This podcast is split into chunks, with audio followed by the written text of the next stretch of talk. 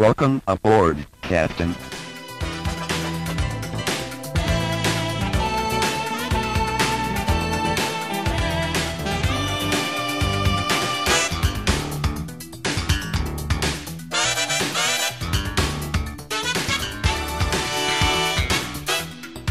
Welcome back to the Star Trek Minute, the semi daily podcast where we talk about and celebrate Star Trek IV The Voyage Home one minute at a time.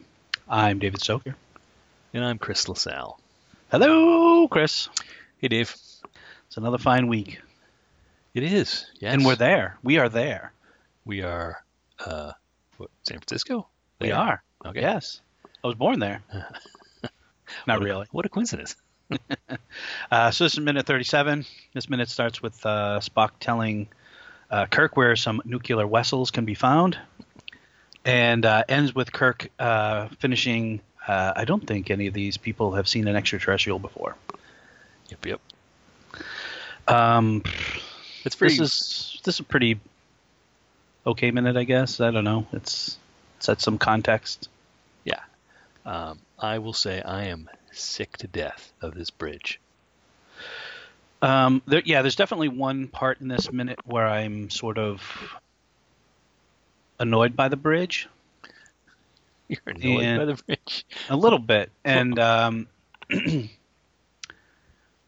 so far they've done they've done pretty good by uh, special effects you know uh, you know sets all kinds of good stuff Uh-huh. and the one negative i'm going to say i mean even the even the heads like the drug trip heads where i feel like they were done good Okay. uh, it's the moment kirk spins around and we see the view screen over san francisco Yeah. looks so utterly fake that I am like drawn out of the minute and realize that's totally a helicopter shot because it's like going like a different direction. Yeah, it's like two directions, right? Yeah. Yeah. So I'm like, it just totally looks like a movie running in the background, and I just feel like, ugh. Yeah. It just, it just, to me, it looks awful.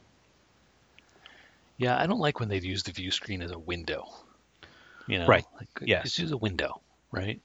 Uh, and I'm not saying, and I'm talking in universe right now, right? Not the Yes. not the special effect job. Right. Um, yeah. I, it, would I guess would you rather have seen like a tactical display, like a you know? Yeah, either either make this the shot because at the beginning of the scene of, of the minute, you do see a shot of them flying over San Francisco, and it's and it's like a two second thing. Yeah.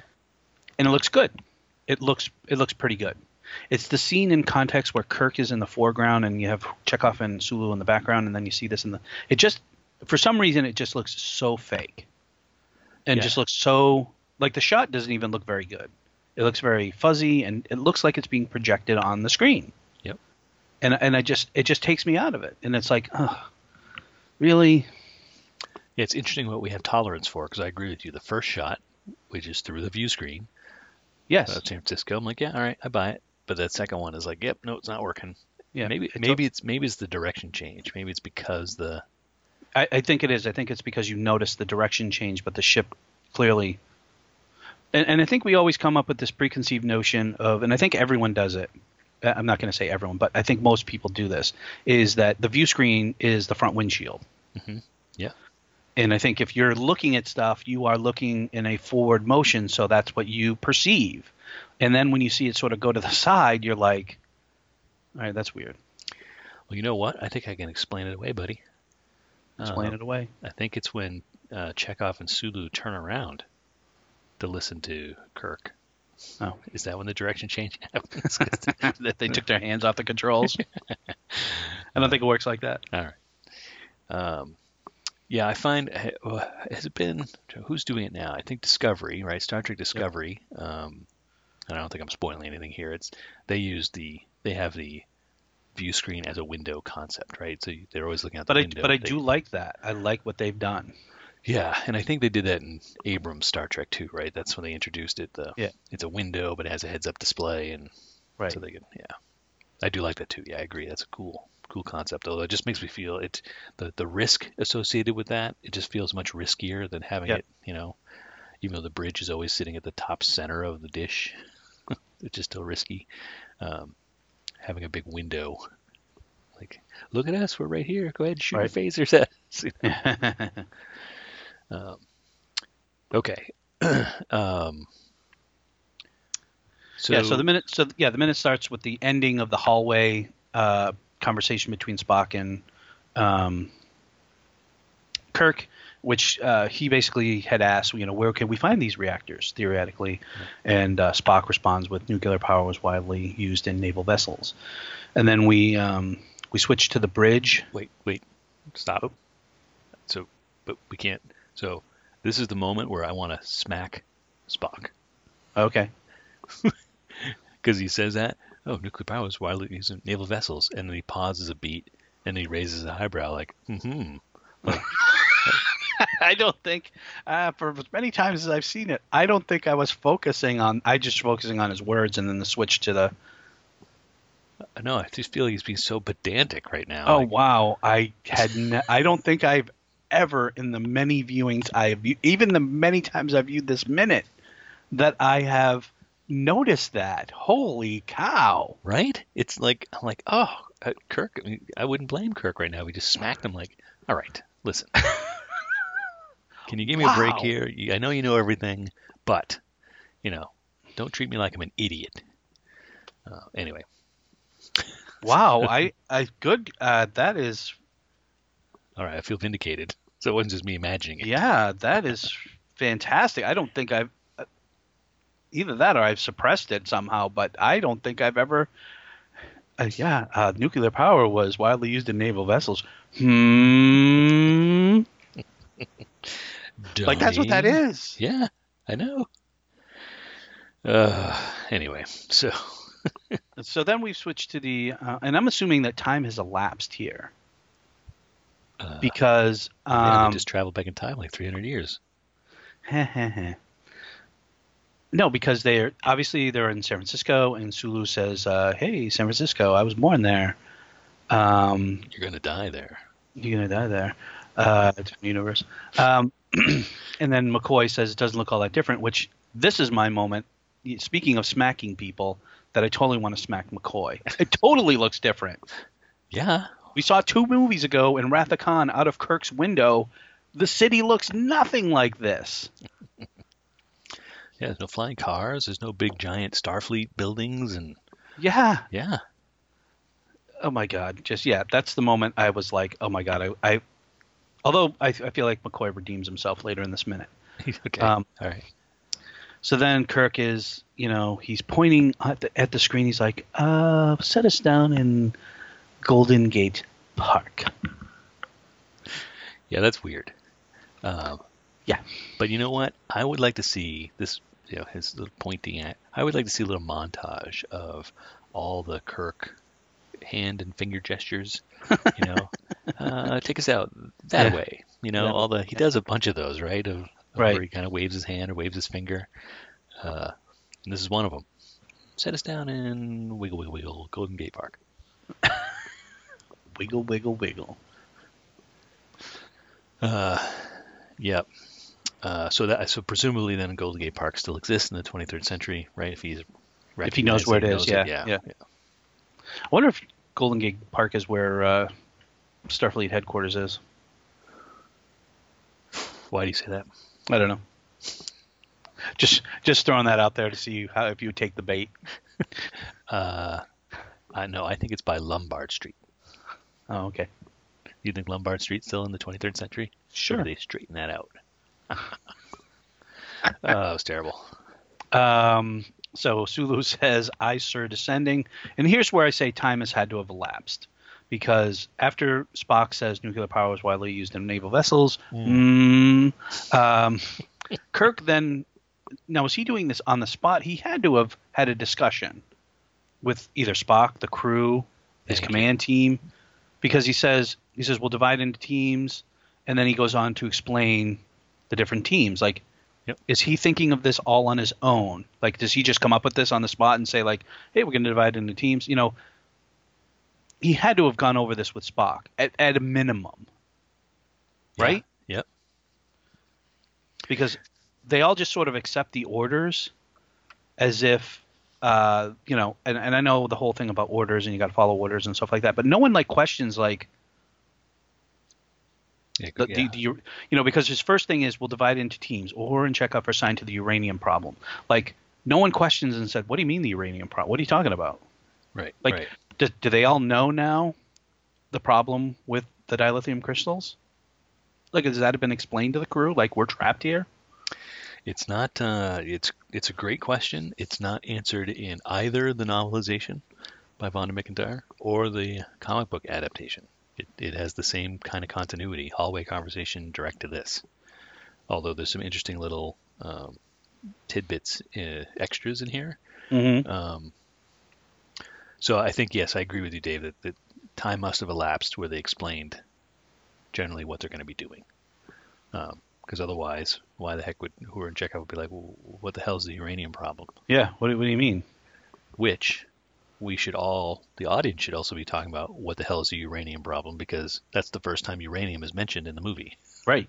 Like Um, Yeah, that was my second. That, that was going to be my second note. Is why did you switch talking it from photons, you know, to why wouldn't you just say uh, are assigned to the dilithium crystal problem or the toxic photon problem or something like that? Uh, yeah, exactly. Uh, uh, Vonda has it as you guys draw the uranium problem, right? So she lines up with the movie, and the comic says, uh, Uhura and Chekhov, you're assigned to the fission reactor problem. So at least that's a little more, that's a little closer to the hallway, Right. hallway conversation.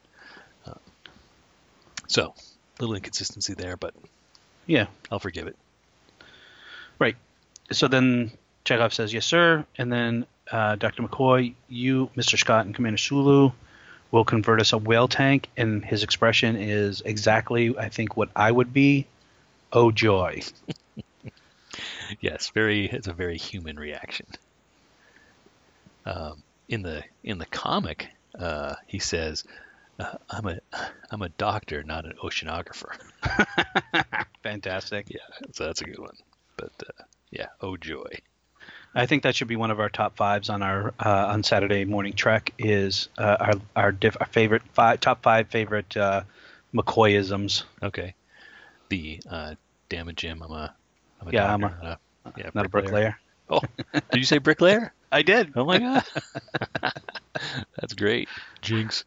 Obviously, that's uh, number one on both our lists. I guess so. Um, okay, uh, I have another, and I, I do want to talk about this. It, I'm going to roll back a bit to the, to uh, Sure, sure. to uh, uh, Sulu saying uh, San Francisco. Um, uh, what did they say? That, did they say I was born there? Yeah, I was born there. Yeah, I was I was born there. Yep. And in the um,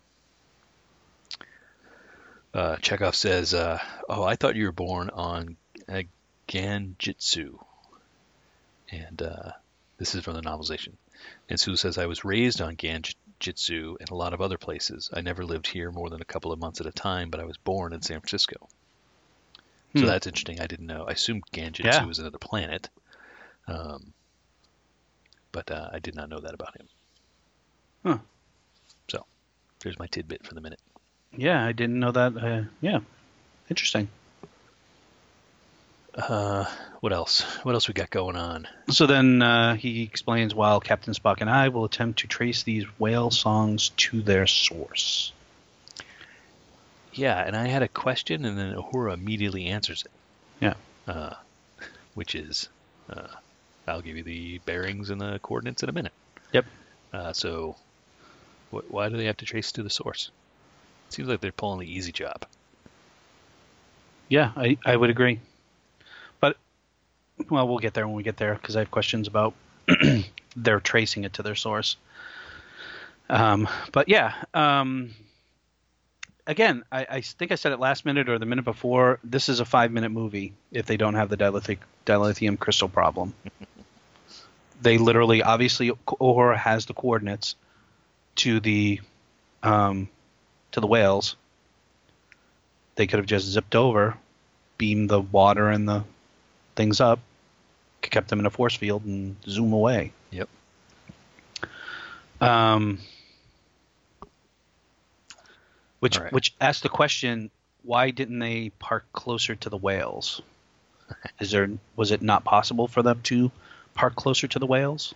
You know, it wasn't even discussed, right? Because it was just like, Kirk had a whim. Hey, let's sit Yeah. down in Golden Gate Park. Uh, Right. Yeah, why not just? Yeah, why not just? Yeah, exactly. Park as close as you can. Park in the parking lot. Yeah. And yeah, we don't know. No one's no one's given us. We, we don't have an estimate yet. We know how long. We know how much time we've got before we run out of crystals, but nobody has said how long they think it's going to take to get the photons, or how long it's going to take to convert a whale tank. Or not even convert, right? Create. I don't want. Why did they use the word convert? But it's to create a whale tank. Um, uh, you know, what if it's like, oh, it's going to take me three days to make a whale tank? Like, forget it. You know, Right. I need you to do it in 24 hours. Um, anyway, uh, is the last the last piece of uh, the te- the text, last bit of stuff from Kirk? Um, my imagining was that in the trailer too, where he's you know, uh, many of their customs will doubtless take us by surprise. Um, was, was that in the trailer, or was that just I think so. Yeah. Um, just backing up a second, um, where we were talking about the Golden Gate Park and direction. Yeah. So uh, our friends over at uh, Memory Alpha have actually given us the location of Golden Gate Park to the uh, Cetacean Institute. okay? Uh, so it says uh, the institute was located on the shoreline of San Francisco Bay and housed the largest seawater tank in the world, home to the two humpback whales in captivity, a male and female named George Gracie. More precisely, it was located as being 15.2 kilometers at a bearing of 283 degrees from the landing site of the HMS Bounty, which was in Golden Gate Park. So it was, you know, 15, 15 kilometers away. That's a hike, man. Yeah. Um, interesting. Yeah, I agree. Um, seems like seems like far away, but I guess you know maybe just we need to land. Maybe Yeah. just the priority is to land and stop using fuel, right? Right. We'll figure it out after. Uh, have you ever thought going? So now I'm jumping back ahead. Um, Okay.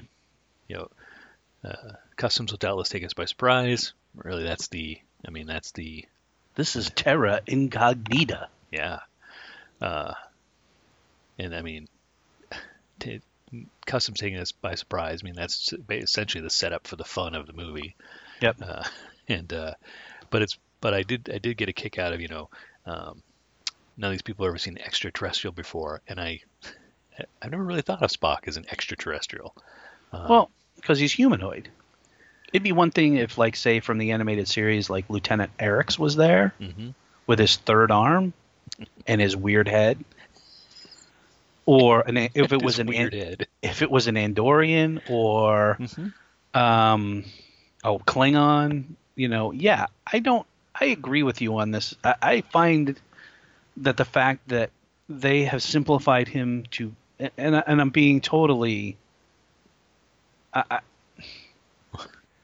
the fact that you know, you know, I, I know that they've used makeup to make Spock look. I, I don't know what color he, you know, he's is he's is he, the, the makeup. I know they originally they envisioned it. They wanted to be like red or whatever, Yeah, yeah. and uh, I guess the make yeah it, it didn't come out right. But now it's like a yellow green kind of weird color on his face. Yeah, yeah. I, I mean, does that make him look like an alien? Like, is it just is it just the ears? I've always assumed it's just the ears. Like, 'cause I find I- his I find his pallor. You only notice it every once in a while, Right. Yes. And I don't think in the movies they really even go there. I think it was more in the TV show that they made him his skin color look a little different. Yeah, right. Um, and I know next minute we'll see, you know, how he handles that. But I, I, I agree with you that I don't know. I think the weirdest thing I think I would look at him would be uh, the robe, The not robe, it- not his ears. I think Yeah. it would be the robe. I mean, uh, I guess in this day and age, in 2019, we see people with all kinds of things, whether it's tattoos, piercings, you know, the nose, the mouth, the tongue, um, tattoos on their face, you know, the hair, whether it's like in a mohawk or whatever. I mean, I, I, I guess I don't give it a second thought. Maybe that's what I'm thinking here is like, if I had walked by or sitting next to someone on the on the train in the morning and they had pointed ears, I wouldn't be like, "Oh my god, the guy's an alien." you know what I mean? Like You're that's not my that's, man. and maybe in 1986 or whatever, maybe we would have. I, I can't remember 1986 Dave thinking that a guy with pointed ears is is an alien. It'd be those two things that are on top of his head, and oh, by the way, that his skin is bright sky blue. Right. That would be the tip off. Okay. So you, you'd more think, oh, that guy's got pointed ears. I wonder what kind of birth defect that is. He looks like an elf. Like that would be my first thought. Elf.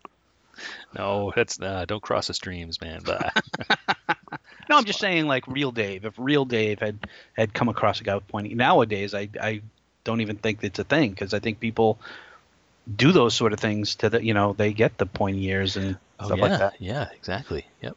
Body they- modifications and Yeah, Okay. Yeah. sure. I would not do that.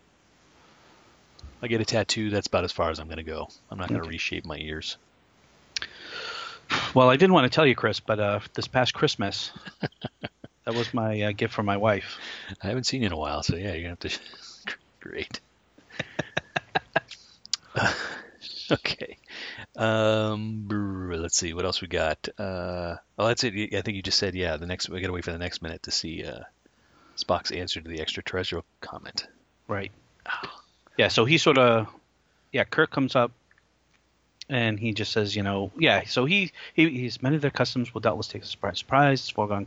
And then he sort of yeah. He, so he sort of stops, and then he sort of looks at everybody, and then they all sort of look at Spock, and he's like, what, what? And then yeah, it's a foregone conclusion that none of these people have ever seen an extraterrestrial before. So yeah, Yeah, no, it's kind of funny. Um, ha ha ha! So funny this movie. Ha ha ha! You are funny. I guess yeah. I I don't.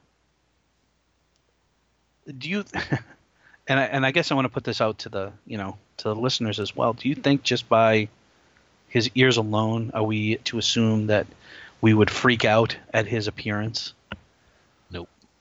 Like I can't say I can't say that 2019 Dave would would think that. I don't know about 1986 Dave, maybe, but I Yeah, he- doubt it. Yeah, I think he would just get a head turn, right? You'd be like, "What did? What is up Yeah. with that dude? What's with the bowl cut? Yeah, Yeah, yeah. what's up? Yeah, Those burns. Those burns. I do love the burns, though, buddy. Told you I want to do that someday. Okay, I'll, I'll support you, Chris. Okay. Um. All right. Well, uh, then uh, I don't have anything else this minute. Do you? I do not. All right. Great. We're getting there though. I feel like we've been saying that for like the past few weeks. um, all right. Well, if you've got more for this minute, uh, you should head over to uh, get a Facebook account if you know what Facebook is. And uh, once you're on the Facebook, join the Star Trek Minute Listener Federation, and you can share with us your thoughts about this minute or the whole movie or any Star Trek stuff in general. Uh, there's a whole bunch of us out there. Love to, love to love to hear your thoughts. Um, so get on that, and uh, we'll be back again on Wednesday talking about minute 38 of the voyage home here at Star Trek Minute. Bye now. Goodbye.